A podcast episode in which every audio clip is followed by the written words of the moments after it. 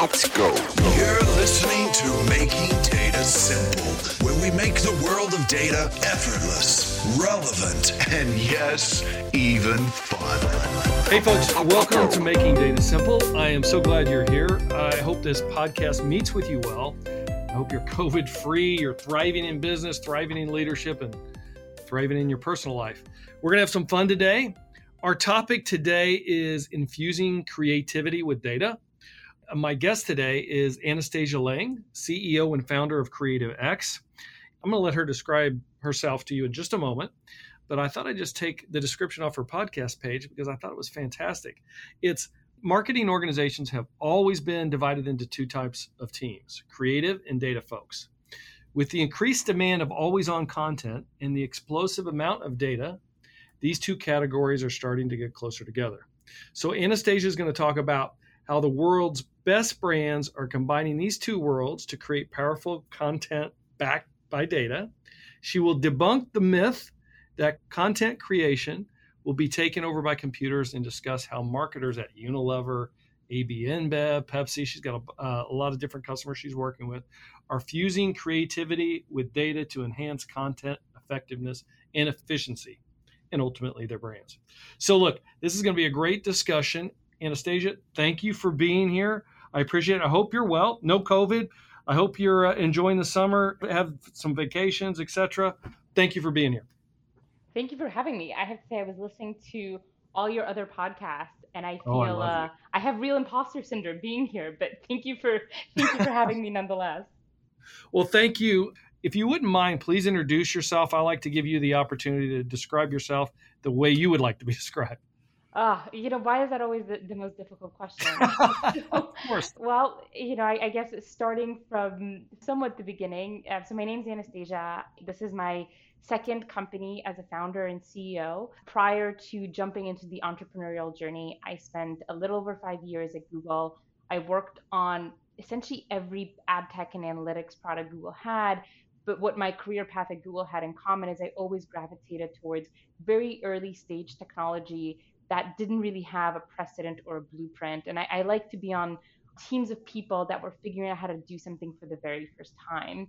And I left Google in 2012 because I had that silly itch to decide to, you know, strike out for myself. Started a company initially in the e-commerce space, which was a complete disaster. But the silver lining of that disaster was it led us to some insights that led to the birth of my second company, Creative X arguably more successful. We're almost 50 people now, have raised their Series B, um, have you know validation from some of the largest brands in the world, and I am now in this interesting space of trying to figure out how do you grow a company from you know product market fit to global scale and, and global domination. So that is a little bit me in a nutshell. global domination, right here, folks. That's what we're trying to do. I like it. So Series B already, huh? How big did you say the company was? So the company's uh, just circling around 50 people at the moment. Uh, we should be hitting 75, 80 by the end of this year, and we are about to raise our Series B. So it's it's an interesting time, although quite an unusual time because as a CEO, I find that you constantly have to reinvent yourself, and every new funding round is almost an opportunity to have to think about well, what does being good at my job mean today because it's no longer what it was yesterday. So it's an interesting time of sort of transition and reevaluation of what does being good CEO mean now versus what it meant a year ago. How much time do you spend on funding? I always like to ask this question because, well, I'm at IBM, of course, as you, as you know, but I got several friends that are in startups, and uh, you know, not to give you the answer, but they spend a hell of a lot of time in in, in driving funding. Do you spend a lot of time in? You know, I, I don't, um, and and that's probably a problem. Your friends are probably doing it right, I guess. the long and short of it. I've never loved fundraising because I find that it, it sort of biases for for the wrong things. Um, and I've always preferred being more operational and being more focused on sort of higher level strategic conversations, both internally as well as with clients. I love to be client facing, but Uh, the way that we've approached my my sometimes reluctance to go out there and spend all my time fundraising is we try and run the company as efficiently as possible, which means that fundraising for us is more of a want rather than a need. And that makes it a little bit easier for us to hold fundraising conversations on our own timelines rather than by the fact that, hey, the company's about to run out of money. We need to spend all of our time fundraising or we're going to go bust. But yeah, the reality is I probably spend you know, during peak times, 20 to 40% of my time fundraising, but during most times, very, very little. I do spend a fair amount of time keeping in touch with our existing investors, but I wouldn't consider that fundraising. Look, I want to talk about a lot of other things, but when you say it's a want rather than a need, I mean, are you cash flow positive? I mean, are you already set up and ready to go and just, you know, this is great? Where does the company stand today? We try to run the company in a way that it is at break even or approaching break even or can get to break even without massive um, layoffs or anything like that at every given point in time especially around points in time where we know we're going to be we're going to start thinking about fundraising. Now that's not a very popular opinion and it, it depends on where in the world you're from and what kind of vcs or investors you're talking to and you know i've been debated on this many many times over. I think partially i am shaped by my first startup experience which again was was an e-commerce company that wasn't doing very well. And what became very clear to me is that as an e-commerce business you know it's really difficult to sort of ever get off the vc train unless you have massive amounts of transactions taking place. We were an e-commerce company that sold lifestyle goods. Think of us as like a kind of a glorified etsy and that got me into the mindset, that experience of being in a place where the company wasn't working. I was responsible for these people's livelihoods and their paychecks. And I had no other option but to essentially beg VCs for money, put me in a frame of mind where I said, I will never let myself be in that position again. Again, there, there's good and bad to that. And I'm, I'm happy to kind of cover both sides of it. But now the way we run Creative X is we have been break even, we have been profitable after a fundraise, we of course kind of go back into the red because we invest heavily into growth, but with a view of getting back to that break even profitability place in a very near foreseeable future. So that tends to be how we run the business. Well, so this will be a natural transition into Creative X, what I wanted to talk about, but why do it again? You know, this is painful. I mean, so what makes you say, you know, after you go through that experience to say, look, I'm going to do it right again. Let's start back up. Let's get back on the horse. And, yeah. And off we go. you know, it's, it's a really good question. And the reality is, I think in the tech founder world, founders get all this glory and CEOs get all this glory.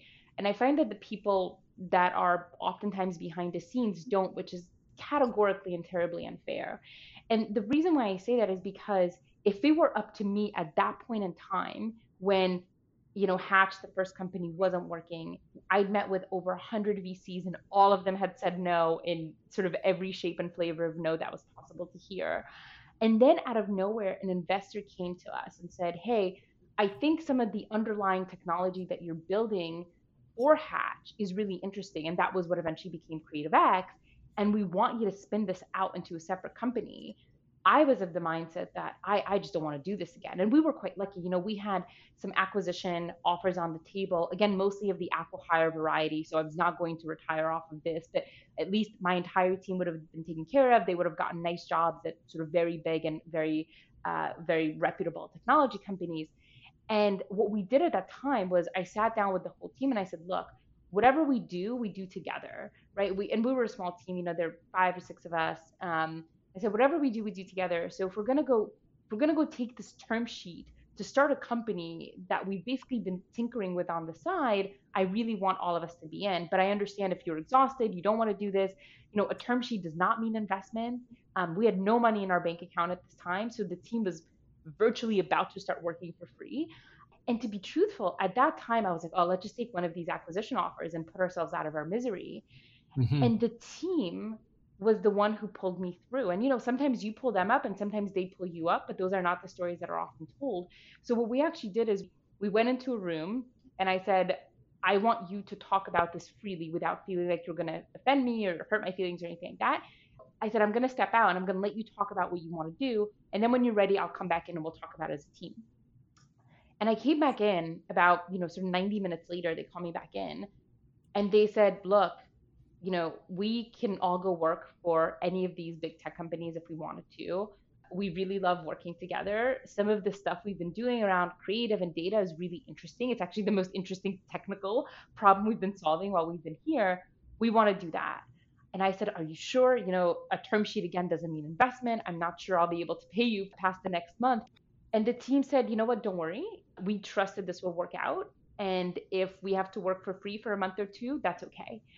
So, truthfully, were it not for them and were it not for that conversation, I probably would have opted for selling what we had, the, the remnants of Hatch, and going to one of these big tech companies. But they pulled me through you have an awesome team. I mean, I don't know them. But, I do have an awesome team. Yeah, but I, I got to, you talk about loyalty. I mean, that's like being in the trenches together. Uh, once you get through something like that, I mean, I got to believe that it's empowering uh, as you start to see success.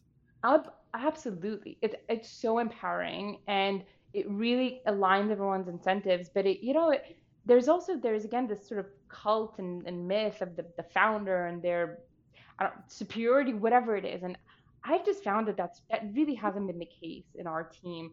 You know, again, when we were small, we were we were very much like a family. Now that we're bigger, obviously, you know, we can't really call ourselves a family anymore. We're more of, I think, sports team is the typical analogy that gets used. But one of the things that's incredibly empowering is as a result of having these conversations very openly and very directly, we can actually talk about these topics as a unit and as a group rather than having this kind of top down decision making process. And I think that served us really well. Or one of the things I'm proudest of is the fact that while we have team members who worked at, you know, Google and Yahoo and Microsoft and all these big companies, CreativeX is the place that they've spent the most amount of time in their career. And when things got really tough, you know, people stuck around. And so the, the sort of the flip side of this, right? And again, this is a positive, but this is one of the things that kind of metaphorically keeps me up at night is now I really want to deliver a win for all of these people because I feel so indebted for everything that they've done. And, you know, but good on them for creating that kind of motivation for me. well, is it more pressure now? Is that even possible? I mean, you, you, when you're a CEO, founder, whatever, you're going to have a ton of pressure. Now you've got more pressure because you've got this commitment with such a team. Is is that possible? I don't know. You know why why it's more pressure now? Bizarrely, so I've been reflecting on this a lot actually because when we were a smaller company, as I've been reflecting over the last couple months, as we've approached 50 people, have been you know having conversations about our Series B, I've been very nostalgic about the early days, that sort of five to 10 people in an office trying to figure that out. And at that time, it all felt like the end of the world. But actually, in retrospect, I look back at that time and I think about how fun it was because fundamentally no one cared about what you did. So we had a lot more freedom to experiment and do stuff and get things wrong. I just didn't appreciate it at that time. The reason why I feel like it's more pressure today is because now we have product market fit. We have real users who use our product and rely on our product on a daily basis. It feels like there's an actual opportunity that's ours to lose versus in the beginning you're just trying to figure out if there is an opportunity in the first place. And again i wouldn't have necessarily thought about it that way in the early days but i think the bigger the company gets the more you feel like what's at stake if that makes sense. And i do feel like that is more pressure than when you're a smaller team. I would presume more pressure but uh, more reward as well Absolutely. it's like yeah i would have been so eh, just to be clear is this the early days of Creative X or the ending days of Hatch? Time when we decided to not take the acqui-hires was and kind of double down on Creative X was when Hatch was winding down. Yeah, and we got this sort of hail mary to start Creative X by an investor who saw, frankly, who saw more than we saw at the time. So and then so go ahead. So then the, the end of my question is might as well finish the story of how Creative X gets started, why it gets started. What's your moat? What do you have that others don't have uh, in the space? I'll talk about kind of the first two parts. So the way Creative X got started was again a happy serendipitous accident. Hatch wasn't working as I mentioned, and as an e-commerce business, you know, we spent quite a bit of time using imagery and video to convince our customers to come to our website and buy our product. And we were in this place where we had very little money in our bank account. We couldn't compete on all the traditional marketing channels. And we were we basically locked ourselves in a room and tried to figure out, okay, we can't outprice anyone, but surely there must be a way to outsmart what people are doing. Mm-hmm. And we started thinking about if we can understand imagery and video better, because we noticed that was such a big part of our conversion funnel and our marketing funnel, then surely there's a way to be more efficient here. So, what we started doing initially in a spreadsheet was we took a bunch of images and videos we were using for marketing purposes, we put them in a spreadsheet, and we started thinking about binary questions we could answer about those images or videos. As in, is there a person in this image? You know, yes, no, or zero, one, or one, zero. Is there um, a product in this image? Is the woman smiling, et cetera, et cetera, et cetera. And we would go through and manually input this data next to all the images we had in the spreadsheet. And then we would take that, that visual data that we manually created and we combined it with performance data. So clicks, conversions, views, et cetera, et cetera. And we would try to look for patterns with what was inside the creative and what seemed to be actually working. And lo and behold, these very weird patterns started to emerge um, the kinds of things that you would probably sound crazy saying in a meeting, but yet we were seeing there was a real relationship between the things we were using, uh, the, the creative attributes we were featuring in our content, and the way our consumers were responding. So we started making decisions based on that data, decisions around the kind of content we should show to different people, the kinds of images we should choose, and the kind of images we should put money behind. And we started to see an improvement, not only in our conversion, in our overall unit economics. So for an e-commerce site that was relatively, low price point, we were able to get to profitable unit economics after the customer's very first purchase, which is no small feat for an e-commerce business. And so basically on the back of that, we were able to sort of have it not completely sink into the ground. And so we use that to go out and sort of say, hey, look, we were here and then we did this and we got here and, and you should give us more money to kind of scale this out the majority of investors basically said, look, we're just not interested in e-commerce. And a couple of them took a much deeper look at how we were doing, uh, how we were kind of driving this upwards curve in growth, looked a little bit more into it and said, hey, we think that's the business opportunity, not the e-commerce site, but sort of the methodology behind it. And they, you know, it took them pointing it out for us to think about, oh my gosh, this is a much bigger business, right? And of course, having had one startup that uh, was on the brink of failure at that time, we went out and before we signed any term sheet, we actually talked to a number of customers. I basically tried to find any CMO or senior marketer that I knew and said, hey, here's some technology we're, we're tinkering with. Uh, is this interesting? And what had happened, which was fascinating, is basically everyone we spoke to sort of said, hey, can we sign up for your beta? And we're like, we don't even have a company name, let alone a beta. But it gave us enough validation to know that there was something here which is when we decided to uh, again pushed by pushed by a nice investor when we decided to go out and basically pivot and refocus our team from building an e-commerce site to building creative analytics technology. Do you consider your business a, a marketing business, or I mean, how would you label it? What, what category is it in? You know, uh, it's it's an impossible question to answer. I think fundamentally we think of this as a technology and a data business. Uh, the initial application of this is in marketing because marketers are some of the biggest users of image data, right? Uh, fundamentally, they're using imagery and video to convince their consumers to remember, purchase, engage with their product or their brand. However, you can imagine other applications of this technology in a different way. Some of the ones that I think about a lot that I would love to do at some point, and they're sort of on our longer term roadmap, is how do you use visual data to make better personal decisions. So what I mean by that is, you know, online dating, right? Online dating today is entirely a visual game. Yet what we believe about us and what our pictures say about us tend to be two very different things. So I could say, "Hey, I love the outdoors and sports and all of that in my profile or description, but all my photos are me, you know, drinking at a pub or drinking at a bar." There is a, a a virtual disconnect between what I think I'm saying, the message I'm actually sending to people who might be interested in me.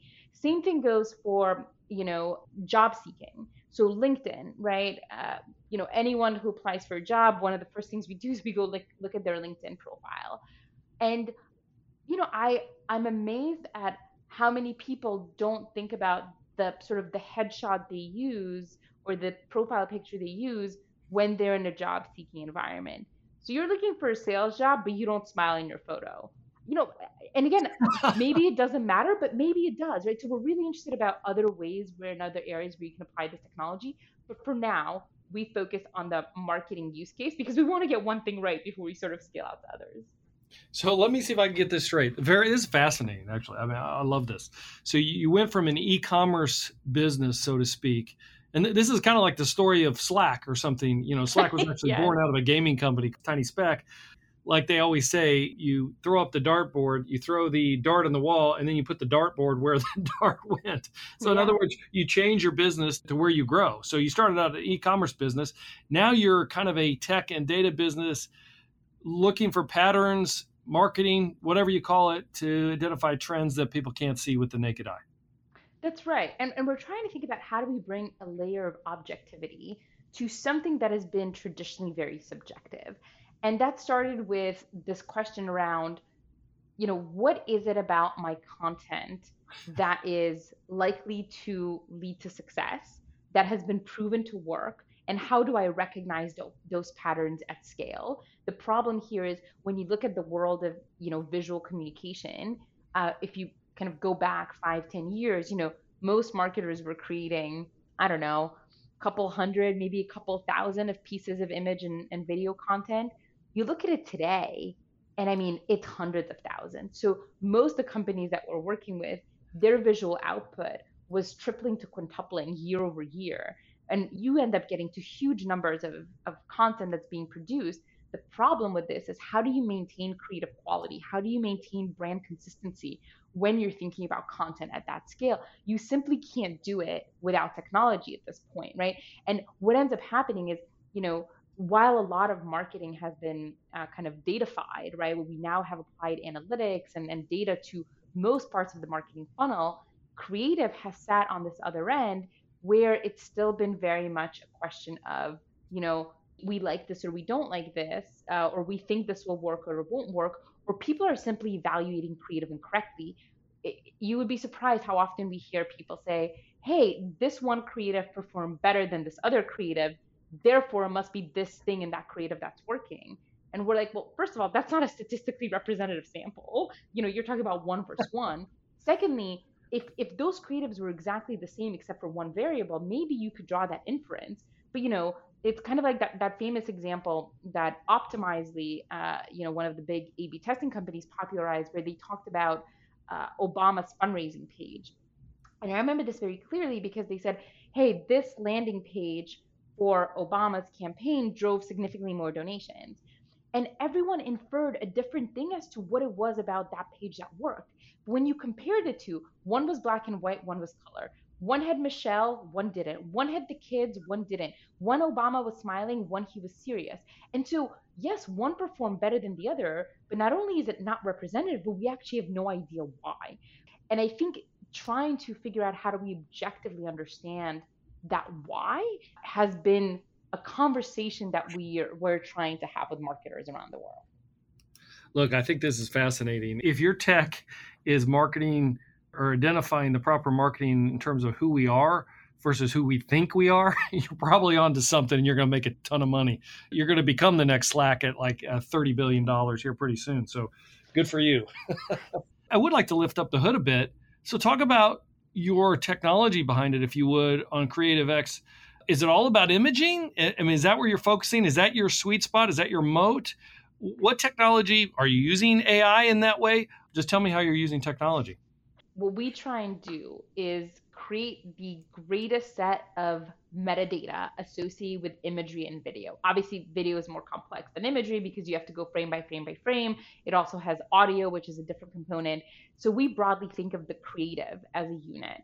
And our job initially is to gather, you know, an all-encompassing set of visual metadata that we can then use to not only uh, objectively understand what's happening in that creative, compare to every other creative that you're putting out there, but really start to use that data to help you influence how you think about, you know, consumer communication.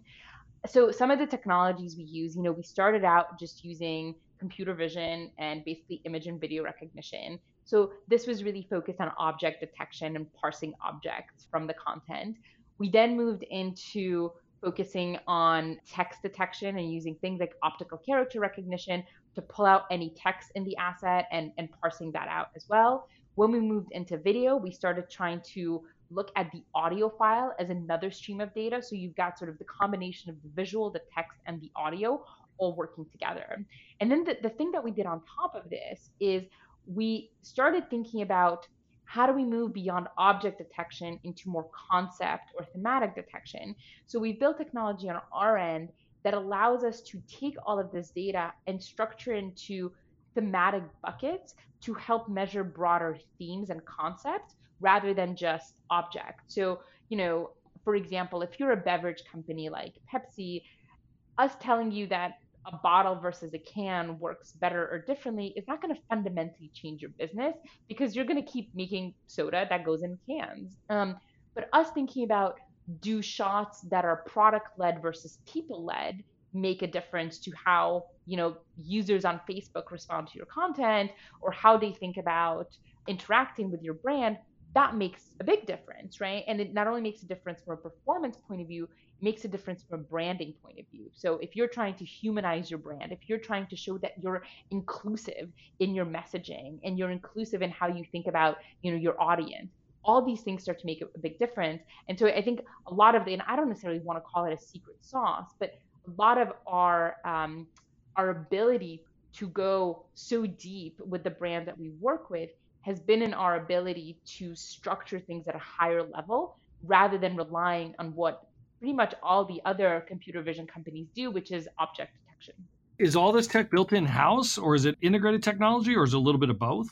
It's a bit of both. So the way that we think about it is, you know, as a startup, you have limited resources and, and limited time before you have to get to certain milestones. So the way that we've approached it is anything that is proven and already sort of relatively commoditized, we will just bring in. And then we will focus our technology building efforts on things that are a really specific to the marketing use case. So, you know, for example, if you look at existing computer vision systems out there, you know, they're really good at recognizing dog versus cat, but they might not be as good at recognizing, you know, again, this is a branded image versus not a branded image. And so we, we think about how do we apply our limited resources on things that aren't heavily commoditized at this point, and then also on the technology to fuse all these different elements together for richer detection and analysis. Nice. Who is your target customer? And if that target customer is listening right now, what's your like two minute pitch? Our target customer or the brands who have gravitated to us tend to be Fortune 500 global brands. They have multiple brands and or products. They have multiple markets that they're live in. Um, oftentimes they rely not only on internal creative partners, but also external agencies and production partners to make all the content that they do. And fundamentally, imagery and video is a big part of how they get their value across to their customers, right? So they tend to be visual first if you think about it. So what I mean by that is if you know, if you're a company that maybe is in the finance space, then yes, you're using imagery and video, but probably that, that may not be the, the way that people make decisions about whether to use your product or service. If you're someone whose brand really is an asset on their balance sheet, chances are you're using imagery and video to to make those decisions. And if I had to talk to a CMO of one of these big brands, what I would say is twofold. First of all, I would ask them, I like to use the Socratic method whenever I talk to folks. Um, right. So I would ask them, you know, what percentage of their marketing currently relies on visual content? The answer we hear when we ask this question, by the way, people tend to look at us like we're morons and have been living under a rock, but we ask this question very explicitly. Uh, usually, what most people say is anywhere from 90 to 100% of their content is visual. And then we'll ask them what analytics they have for understanding that content. And the reality is none. That's sort of what we try to bridge together. And the way we position Creative X is we want to help you streamline and power your creative decision making process through technology and at scale with the goal of increasing consistency, efficiency, and effectiveness of all the visual content you produce and put money behind. Is it discovery though? In other words, identifying when you say efficiency, am I going to find that, hey, look, this ad that I have out here is just worthless.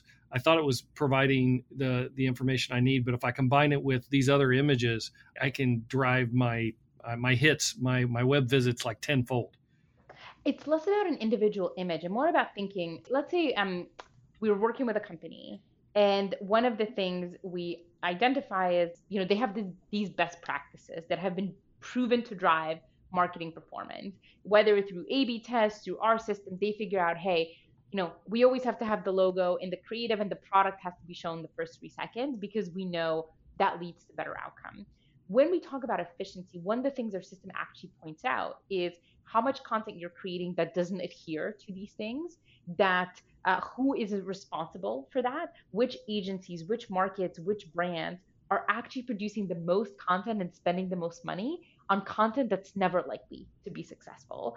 We do the same thing for brand consistency. So you would be amazed at how many marketers would be unable to identify their ad if you stripped the logo out of it which means that again for these uh-huh. big fortune 500 brands they are fundamentally missing creating assets that are consistent with their brand. You know, like Coca Cola, for example, does this really well.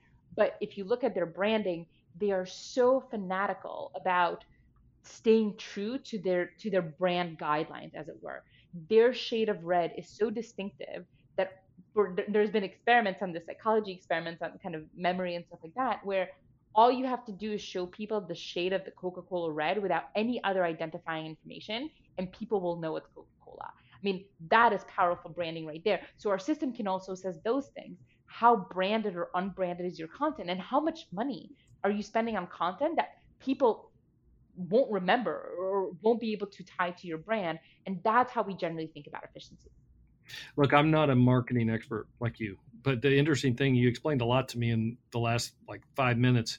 There's been several times where I've done this or that and the IBM branding has come back to me and said no you can't do this it has to be this way and this way only I mean and, and we are really uh, strenuous about using the right uh, logo same color etc so I get that but is that like a litmus test for you I mean taking I thought that's very interesting at least for somebody that's not a marketing person you take away the logo from the whole page or from the whole uh, ad whatever you want to call it and if their clients can still identify who that's representing.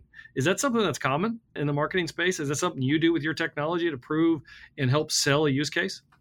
We don't do that yet. With the way that we're thinking about it is we're thinking about the right level of brand consistency that drives the optimal outcome. When we have a customer who's using our brand consistency product, the way that we think about it is basically take their brand book. So let's say we take IBM's brand book and you know there's their logo, there's their color palette, there might be a tagline, there might be a sonic identity, there might be all these other elements that the teams have kind of, you know, been annoying with you about to say, look, you must do these five things. We would automate those and then we would try and figure out what is the ideal threshold of branding that leads to the optimal uh, creative outcome uh, as measured by, you know, again, any of the KPIs that we're looking at, whether it's digital KPIs like click throughs, conversions, views, or macro KPIs like brand lift or brand recall. The goal here is we don't want to be prescriptive and we don't want to take away from creative expression or from the creative process but we do want to help elevate it so that everyone's operating on the same foundation of information. And so what that means is, you know, ideally the conversation you would have with your brand teams is like, look, here are 10 different brand assets that we have. As long as you use four of them, we're happy. But you can figure out which ones are the right four for you to use in this instance. Because what you don't want to go through places, it's like um, you know, uh, kind of a paint by number type situation where your entire creative is pre-prescribed based on data i think that that won't work. Um, and we've seen terrible examples of when you you let ai make a piece of content and it's it's really not all that great. So human insight and human direction we think will never go away but we think about how do we create a canvas in which that creative expression has the best likelihood of thriving. And that's thinking about you know some degree of uh, constraints, which will yield the best outcome. Are there other competitors doing this today? There are a lot of folks now thinking about visual data, and that's another thing that's really changed over the last few years. Was when we started and we went into all these meetings. By the way, it was a blessing and a curse, but we basically got kind of kicked around an organization, be like, "Hey, you should talk to these nerds. They're like they're doing some cool stuff, but no one wanted to buy our product because they didn't know what it was." The industry has come a really long way since then, So there are a lot of folks doing stuff in in visual. Um, I think they tend to mostly fall into the camp of you know computer vision or visual labeling as a service. So whether it's you know um, even things like Watson, right, or things like um, Google Vision, Clarifai, etc. I think if you're gravitating towards those, it's really a build versus buy decision where you can get some underlying tag data, but you will have to build your own sort of systems on top of it to make that data go from from noise to signal, uh, which is a lot of where we've tried to spend our time. Does that answer your question? No, it does answer my, answer my question. I like it. Well, why do you think the interaction of creatives and data is so relevant right now? Because we live in a visual world. I mean, and to some extent, you could say maybe that was always true, but it's never been true at the scale that it's true now. Three to five X content proliferation year on year, visual proliferation year over year, as well as a constant stream of new platforms which require not only creating more content, but creating different content for different platforms. So before, there was a healthy element of reuse and recycle that we could apply. But now, you know, you've got Facebook, you've got Instagram, you've got YouTube, you've got TikTok, you've got Snapchat, you've got Pinterest. All of them have completely different rules of engagement. So you have to take each piece of content and create unique ones. You know, it's both kind of a scale problem and a personalization problem all in one.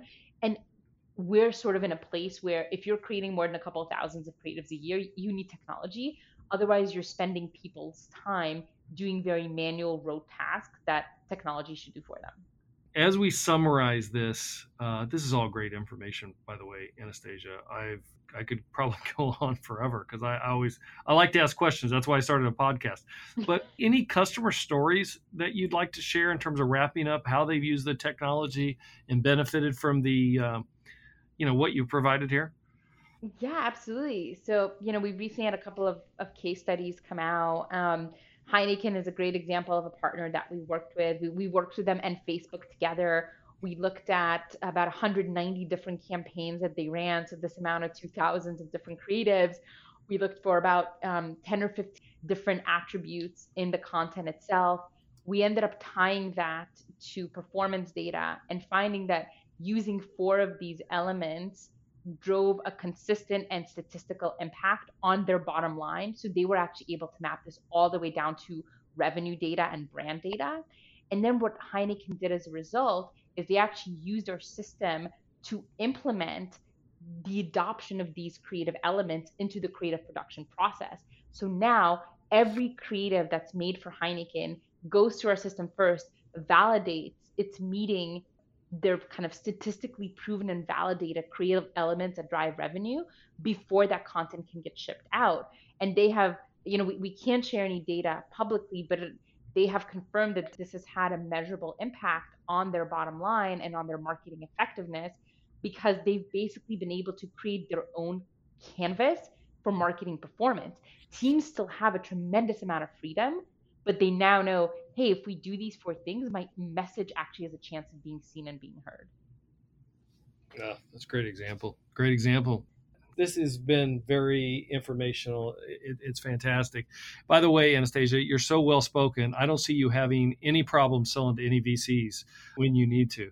And the technology, I have to say, look, I don't know how many other technology competitors are out there, but look, you've sold me, and it's a perfect use case for artificial intelligence as well. I got to believe you. Uh, could you say just a couple of words on that? Are you using artificial intelligence? I got to believe that's part of the image recognition, right? we're, we're a lot more clever uh, about how we take all the data that we have. And you asked earlier about the moat. You know, I think part of the moat over time starts to be the fact that we sit on this very, very rich bank of visual data that we've been using to not only refine and learn and streamline our algorithms and our processes.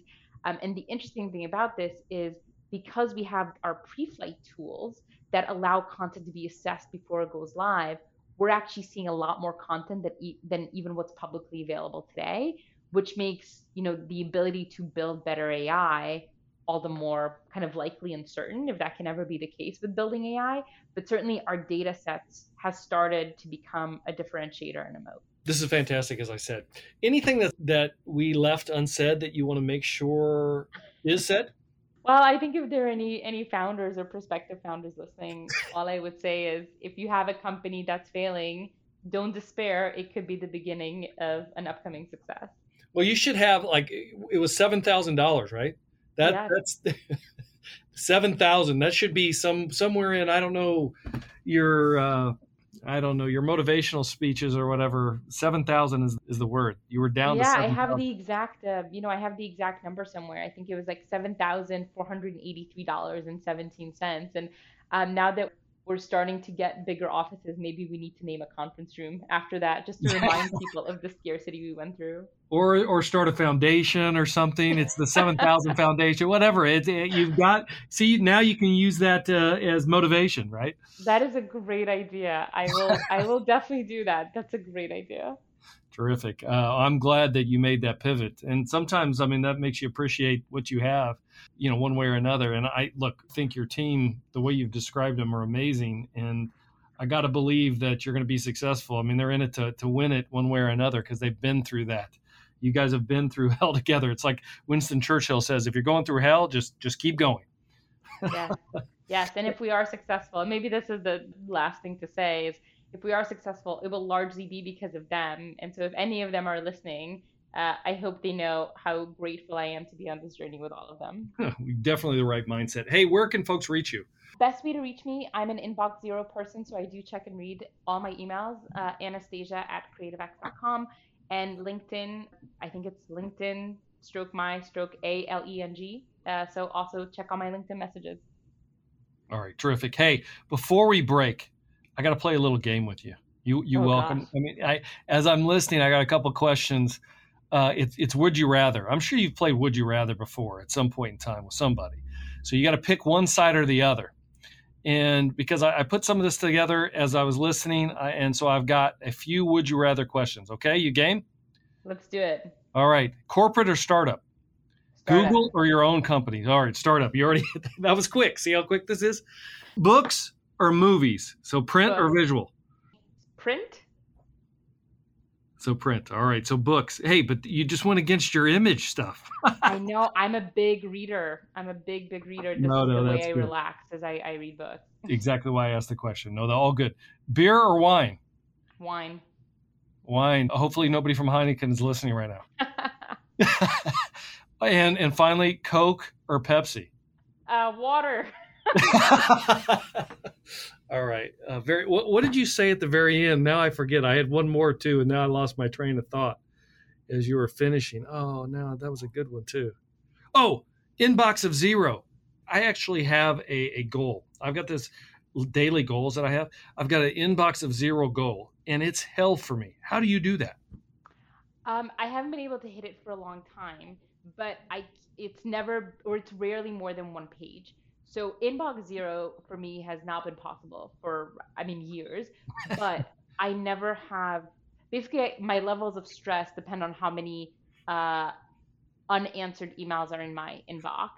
Um, and typically, what I find is at any given point in time, I'm between 10 and 20, which is normal. Once it gets to two pages, that means something is fundamentally wrong. Either we need to hire more people, I'm spending my time on the wrong things, I'm a bottleneck for the teams, or something else. But you know actually achieving zero has a is an elusive goal. At least it's a goal. I feel better. We have the same goal. Thank you for being on this podcast. You have been fantastic. We could go on forever. That's a sign of a, a great guest. I appreciate you being here. Thanks so much for having me. All right. Thank you. And and to all the listeners thank you. As always, please rate us on your favorite location to listen to your podcast and hit me on almartintalksdata at gmail.com. We always want to hear what you have to say. Thank you. See you next time. Thanks for listening to the Making Data Simple podcast, where we make data fun. Be sure to visit IBMBigDataHub.com forward slash podcasts to access the show notes and uncover even more great episodes. Remember, the views expressed here are those of the host and its guests and do not necessarily represent the views of IBM. Until next time, Let's go. over and out.